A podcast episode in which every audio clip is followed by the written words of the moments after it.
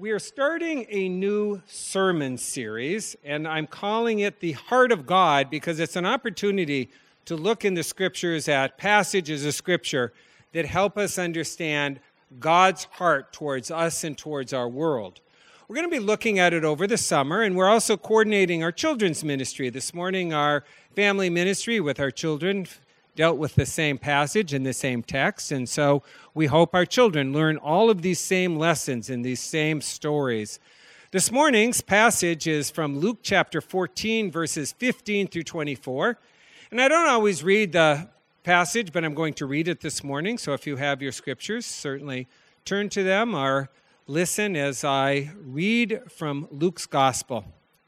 We're told that when one of those who reclined at the table with Jesus heard what Jesus said, he said to him, Blessed is everyone who will eat bread in the kingdom of God. But Jesus said to him, A man once gave a great banquet, and he invited many, and the time came for the banquet, and he sent forth his servant to say to those who had been invited, Come, for everything is now ready. But they all began to make excuses.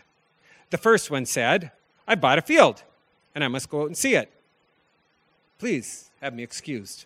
And another one said, I bought five yoke of oxen, and I have to go examine them. Please have me excused. And another said, I've married a wife. I cannot come.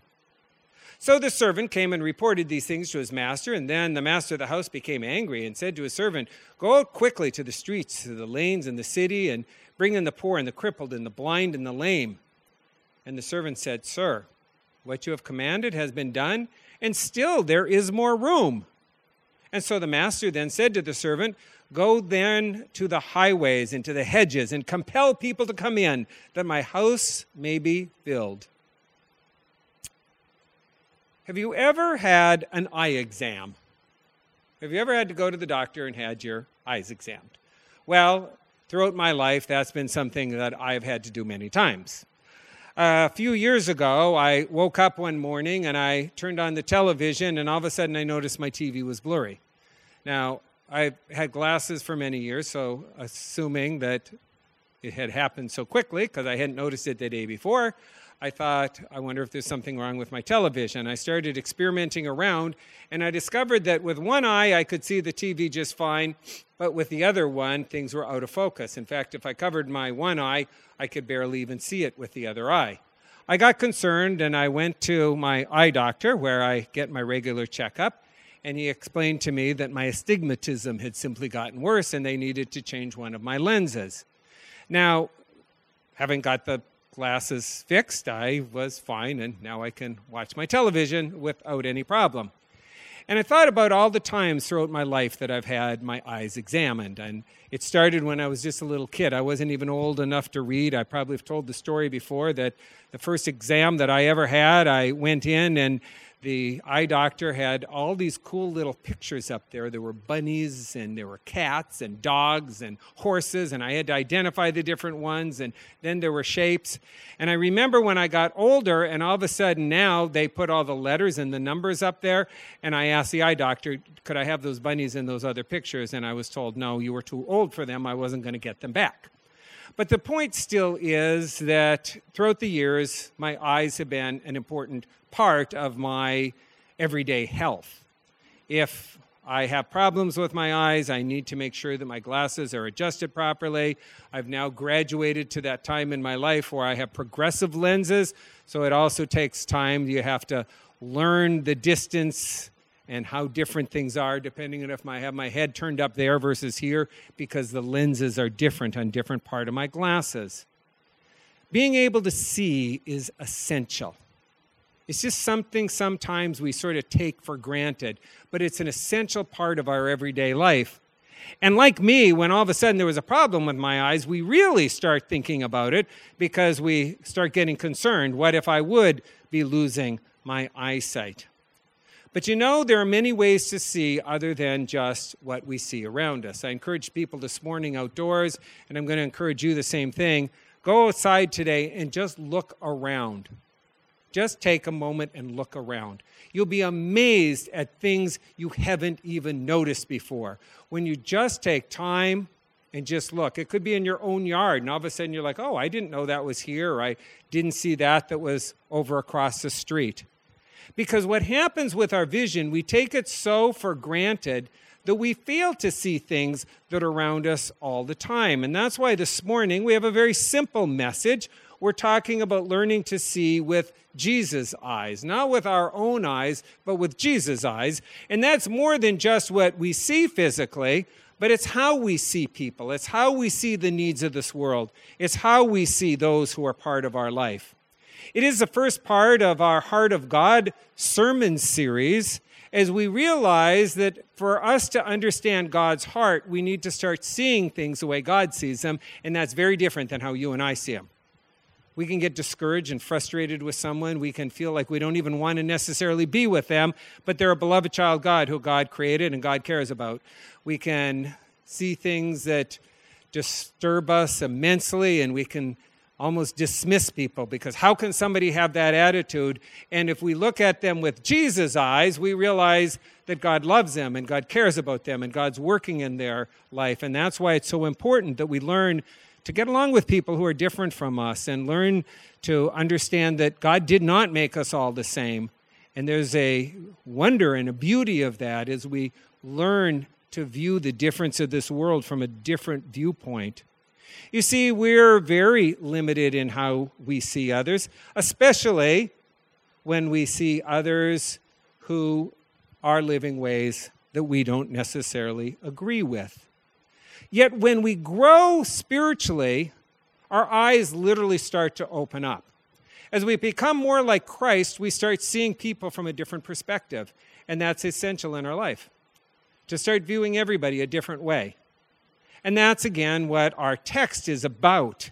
You see, in Luke chapter 14, Jesus had healed a man on the Sabbath, and he was in the home of some religious leaders. The Bible tells us that he was in the home of a Pharisee and some other people who were big Jewish leaders of the first century. And what happened in that home is what happens a lot of times with us in any experience that we have. We start getting around the people who are most like us, and we somehow think that we're the in crowd, and we start thinking there's something wrong with others who aren't part of our group. That can especially happen in religions. It happened in Jesus' day, and it can happen in our faith today when somehow we think that it's only just about those of us who gather together, or people who are part of our church, or people who are part of our inner circle. I think back to the time of John Wesley that one of the things that happened for Wesley is a good friend of his, George Whitefield, came to him and told him how he had started taking the message of the church outside of the church and do outdoor preaching. And what he discovered is that there's a whole lot of people who never came to church, who never felt worthy to come to church, who felt that somehow the church was going to exclude them, and they didn't think that they belonged. In fact, people in the church in, in the times of Wesley and the early 18th century were very prejudiced towards some people because of their economic circumstances. Unfortunately, the same thing can continue to happen today, and people were being excluded. And so Wesley, like his friend George Whitefield, starting deliver, started delivering messages to people out where they lived.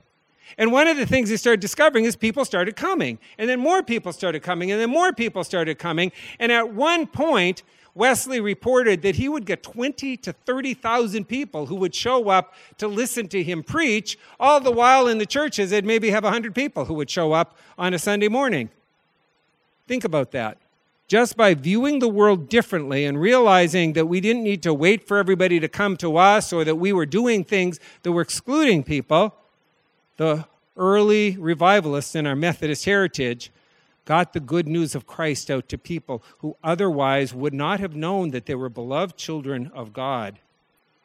Well, Jesus' parable of the wedding feast gives us insight into this whole process of becoming spiritually sighted because it begins in our lives when our eyes are closed. And that, unfortunately, is those times in our life or those experiences in our life or that place of spiritual immaturity when we only see what we see and we don't see anything else. And that's a tough place if we never get beyond it. But that's what we read about in this guy who throws his banquet in Jesus' Jesus' parable. When he said, A man once gave a great banquet and invited many. He invited all of his friends. He invited everybody he knew. He invited everybody in his social circle, and he told them all to come to this banquet. And at the time for the banquet, he sent out to his servants and he said, Time's ready. Come, for everything is now ready. The man in Jesus' parable really had no sight. In fact, as we hear the story, he didn't even know his friends. He thought that somehow, because he was throwing this banquet, that they were going to want to be there. And that is a lot of what happens for us in our own spiritual life. We keep talking to the same people and to no one else. This was, in fact, the Pharisees and the religious leaders of the first century, as they only talked to themselves. But this can happen to us also. Maybe we have somebody in our life that there's something that we think that they need to change. And so we talk to them and we talk to them and we keep talking to them. And pretty soon it becomes apparent they don't want to hear us say something one more time. And it's important in realizing sometimes that our spiritual blindness isn't just about inviting others and telling somebody else the good news. Sometimes it's about backing off from people that we know and just kind of leaving them alone and praying for them and realizing that in time God will do his work in people's lives and it's not for us to be manip- manipulating. But also in our spiritual blindness and our inability to see, we can literally miss people who are around us. Because every single day we come in contact with people who have spiritual needs, who, who would love to have a relationship with Christ, who need a deep faith just to get through their everyday life. I was reading an article this last week, and it wasn't in a Christian magazine, it was in a secular magazine, and it talked about what are the things that people can do to quit being so discouraged during the COVID 19 pandemic. And you know what number one was? Discover their faith. Get involved with church. Get back to wherever their faith is. So you may know people in your life who are frustrated and, and having a hard time. Do you see that? Are you open to that? It's so easy for us to just miss people who are around us. I remember when we were living in our first home in Lowell, Regina was great about getting to know everybody in the neighborhood, and I had not become so good at that. I'm a very outgoing person, and so in my ministry and so many places that I would go, I'd be out talking to people. But when I went home, I liked to kind of be home. And now here I'm living in a city with people all over the place, and I started to find out in different ways that I didn't even know the people who were living in my own neighborhood. One time, Regina and I were on the scenic railroad up in North Conway. I don't know if any of you have ever been on it. It starts from North Conway. You go out and you come back. You can have a meal on the on the railway. And when we went by this one place where it was going, re- the train was going really slow, Regina looked out and got all excited and waved through the window. And she goes, "Look, those are kids from our neighborhood." I go, honey, we live in Lowell. We, we're like two and a half, three hours away from here. Those aren't kids from our neighborhood. She goes, yes, they are. Those are children from our neighborhood. I said, I've never seen those kids before. She said, You don't even know the kids who live in our neighborhood. We came back, and the next week we were getting in our car, and there were some kids playing out beside the car. And Regina rolled down the window and she said, Where were you guys last week? And the kids spoke up and they said, Oh, we were on vacation in North Conway, New Hampshire. And she turned to me and said, See? Living in my neighborhood were kids I hadn't even taken time to get to know or to even notice, to realize they lived there. I had another experience when David was born, and these two nice young high school students, a boy and a girl, ended up being a brother and a sister, brought a gift to him knocked on the door. Hey, Mr. Cushing, we're so excited you had a baby. And they gave us these nice gift. I invited them in. We sat down. We talked. I asked them if they liked to babysit. They told me they did. I said, I'm sure that we can have you as a babysitter. When they left, I turned to Regina and said, Who are they? And she said, That's the brother and sister who grew up exactly across the street the last eight years that we've been living here. You see, it's easy to just stop noticing people to just get focused on who we focus on, to talk to who we talk to, and realize that once we get to that place, we're literally being spiritually blind to the needs of others and people who are around us. I was at a conference when I first moved here to Lowell, and they challenged us as pastors. They said, Pastors, you always tell your congregation to invite people to church and to get to know your neighbors. Do you do the same yourself? And so I took it as a challenge to start doing that.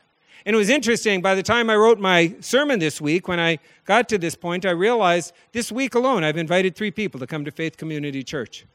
Because when I talk to people, I try to get to know them and I try to tell them about our congregation and tell them about this ministry, invite them and let them know that, hey, I think you could check it out. You might enjoy our lawn chair church service. It's kind of different. We sit out in the parking lot and we have a nice time. Do we see people? Do we see their needs? Do we miss it when we keep saying the same thing to the same person and they're just not listening to us and not wanting us to say something anymore that we learn to back off?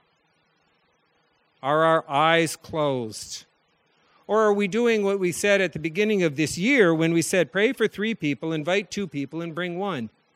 Who are the three people you're praying for? We should always have people in our life and in our hearts that we're praying for. They're praying, God, work in this person's life. You see, our world needs Jesus. And there are people who have all kinds of spiritual needs in their life and all kinds of things that are problematic in their life. Are we willing to see it and to see the needs that people have and to see the concerns that our neighbors have? Not, it's not just about inviting somebody to church or telling about our faith. It's about doing a kind act and helping someone and teaching our children to look to the needs of others so that they start seeing problems that other people have so that they become sensitive to others. Because as we grow, we begin to see. Once we start maturing in our faith, and once we're not just self absorbed and thinking about ourselves, we start discovering we live in really exciting times with all kinds of people who have all kinds of needs all around us. And anybody who says they don't know their purpose in life, it's easy. Your purpose in life is to be a servant and to love and to serve others and to reach out and to be kind and to be hospitable and to be caring and to do some simple act that you may be amazed how important that act is in somebody else's life. Verse 18 They all began to make excuses, Jesus said. The first one said, I bought a field. I must go and see it. Another one says, I bought five oxen. I must go examine them. Third one said, I've gotten married. I can't come to the banquet. Yes, the man started to realize his friendships really weren't that deep nor were people really interested in the things that he was trying to talk to them about. In fact, so little did he know his friends or his supposed friends who he was inviting to this banquet that the first one said, Oh, I've got a field I need to go check. That's sort of like somebody saying to you, if you said, You know, I'm throwing a party at my house next Saturday and I'd like you to come over, and they say, Oh, I think I need to go to Boston to check if my office is locked that day. The next guy says to him, oh, I need to go check out my oxen. That's sort of like somebody saying, oh, yeah, I'd like to go to dinner with you, but I might have to go check my tire pressure. I, th- I haven't done that for a while. I'm going to go down to the service station and see if I can put some air in my tires. And of course, to the person who's married, bring your wife or bring your husband. There's no reason why, if this banquet is being thrown and your friend is married, you certainly invite the entire family. But the point is, the guy doesn't even know those around him. And we get so smug in our thinking that we think we know everybody around us and we think we know people in our inner circle. Have we really gotten to know them? Have we really built deep relationships with them? Do we really know what's going on in their life? For all these people had excuses. We've had those moments in life when we start seeing how people really are. Sometimes it's we're talking to, to someone that we, like I said earlier, we sort of keep trying to tell them something they need to do. And finally, all of a sudden, at once, we realize they aren't interested in listening to us, and we need to accept that fact. We're just going to burn a bridge and burn it right down and not have a relationship with this person if we just keep going on.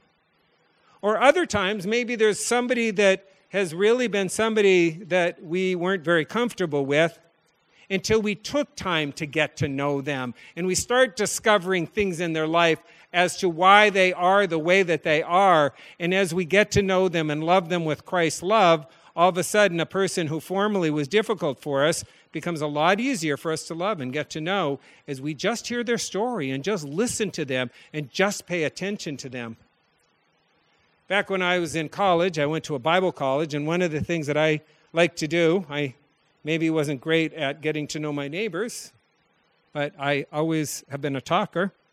And I discovered that I could go downtown Fort Wayne, Indiana, and there was a little park, and I could start talking to people about Christ, and I would start finding people who actually were interested and wanted to go to church. And I started inviting people to church, and I had two churches in Fort Wayne. One was a Baptist church, and one was a Pentecostal church and uh, certain people I'd invite to this inner city, Bap- inner city Pentecostal church and to this other, to this more kind of suburban Baptist church. And one I'd invite them on Sunday morning and the other and I'd invite them on Sunday evening. And I started finding that people would talk to me and I started getting people that I'd start taking to church. And so I thought this is kind of neat. And we're at a Bible college, while studying to be pastors. Maybe I could find some friends who would go do the same thing with me. So I started inviting some of my friends at college to do it and none of them wanted anything to do with it. They're like, yeah, no, I don't think so. And they all had excuses for why this was a bad time for them. One guy, however, always wanted to go with me. He was always interested, he was always open to it. And I remember him one time saying to me, You know, I need to learn to be more comfortable in sharing my faith with others. Anytime you go, always invite me and I'll go with you. What's fascinating is my friend now serves a church of over 5,000 people, a church that he started, because he learned to comfortably see the needs of others, realize who people were, talk to others who maybe were different than himself. And that's really what our text is about seeing the world through Jesus' eyes, seeing the needs of others as they really are. Learning to be able to be spiritually sensitive to people and knowing when to invite somebody and learning know when know when to back off. Because when we become mature, our eyes are completely open. Verses 21 through 23. The servant comes back and reports all these things to his master, and the master of the house becomes angry. And then he says to his servant, Okay, Go quickly to the streets and the lanes of the city and bring in the poor and the crippled and the blind and the lame. And the servant said to him, We've done what you've commanded, and still there's room. And so the master said, Go to the highways and the hedges and compel people to come, that my house may be filled. All of a sudden, the guy who wants to throw the party, who realizes that he doesn't really know his friends, he doesn't really know his inner circle, he doesn't really know anything about the people, all of a sudden sees the world differently and sees a whole new group of people to befriend. And he says, Let's go anywhere, any place that there's a negative social stigma, any place that there was anyone who was unclean according to Old Testament law the person's eyes were literally spiritually open. And this person started to realize now that I see, now that I see what's going on, now I see people different. I know I can talk to and befriend everyone. Yes, when we begin to grow spiritually, we see things through Jesus' eyes. We befriend those who are open to us and often those who are different than us. We start realizing that even like in the story with Jesus or with the time of John Wesley, that it's important for us to get out of our comfort zone and say, God, where all do you want me to go to get to know others? You may have heard of Brooklyn Tabernacle. It's a pretty prominent church in New York City. It has over 16,000 members today. But it wasn't always that way. A young pastor named Jim Cymbala, who graduated from the University of Rhode Island, and he was quite a um, basketball player and an athlete and a very brilliant young man, had a call to ministry. And he knew that God was calling him to be a pastor, but the only church that wanted him was a little tiny church in Brooklyn called Brooklyn Tabernacle that had about 20 people in attendance. It had gone through some problems and some divisions, and no one seemed to want to be the pastor there. And so he talked to those who were older and spiritually wise and mentors in his life, and encouraged him to take the church. Today, that church has over 16,000 people. It has a very amazing multicultural sense to it. It helps people who live on the streets. It deals with drug addicts. It takes people who have been in prison and gives them an opportunity after prison. And they built an amazing music ministry. This little church that nobody wanted has won three Grammy Awards because of their choir. because of the amazing work that they've done. Think about that. Jim Cymbala just chose to view the world differently. If you, instead of being the young hotshot pastor that wanted the great church, he took the church that nobody else wanted in the place that nobody else wanted. And God opened his eyes to people and realized that ministry can happen everywhere. And that's really what the question is for you and me today. It's not just about telling people about Christ and inviting people into our faith, it's about how we live our life. How do you view others? How open are you to people who are different than you? How willing are you to have your eyes open so that perhaps there's times when we need to back off from what we're talking to people, and sometimes we just need to get to know people better because if somebody really bothers us and there's something we really don't like about them, does that mean we really don't know them well enough to understand where they're coming from and why they view the world the way they do? And can we learn to love the way Jesus loves? One of the things I love most about our church is how different we all are from each other. I said something to Regina one day about disagreeing with me, and she said, You know, honey, if you and I were the same, there wouldn't be any need for one of us. And that's looking at this world through Jesus' eyes. We need people who have different ideas from us. We need people who view the world differently than us. We need to be able to see the world in a different way. We need to realize that sometimes we've just said too much and we need to back off. And we also need to realize that there are people who are open to Christ and open to his church and open to the gospel, and they're just waiting for us to befriend them and invite them. And so, as we close our message and before our worship team comes forward, I remind you that that is why this morning in the story of the banquet, we are also a people who receives from the table of our Savior. Because Jesus himself didn't only give us a parable of a banquet, he gave us the very essence of the banquet when he invited us to participate in a meal that he has given to us. And on the very night in which Jesus died, he took bread and he gave it to his disciples, and he said, Take and eat, for this is my body, which is broken for you. And then the scripture tells us that when the supper was over, he took the cup and he shared this cup with his friends, and he said, Drink this, all of you, for this represents my blood, which is shed for you and for many. And now today we realize as we come or stay at home or wherever we are and we receive from Christ's table, that we are thankful to be part of God's family. But it's important for us to realize that that invitation is to everyone. And so it becomes incumbent upon you and me as a body of Christ to reach out and to love others unconditionally as we view them not through our own limited thinking and through our own foggy eyes, but through the eyes of Jesus. Let us pray. Heavenly Father, help us see this world a different way. Help us to understand that your love is immense and great beyond anything that we can comprehend. Help us to view the needs of others and perhaps those who we find annoying.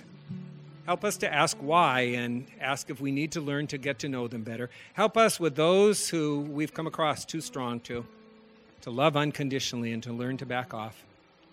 And in all situations, help us to love the way Christ loves and start to see others the way you do. In Christ's name we pray. Amen.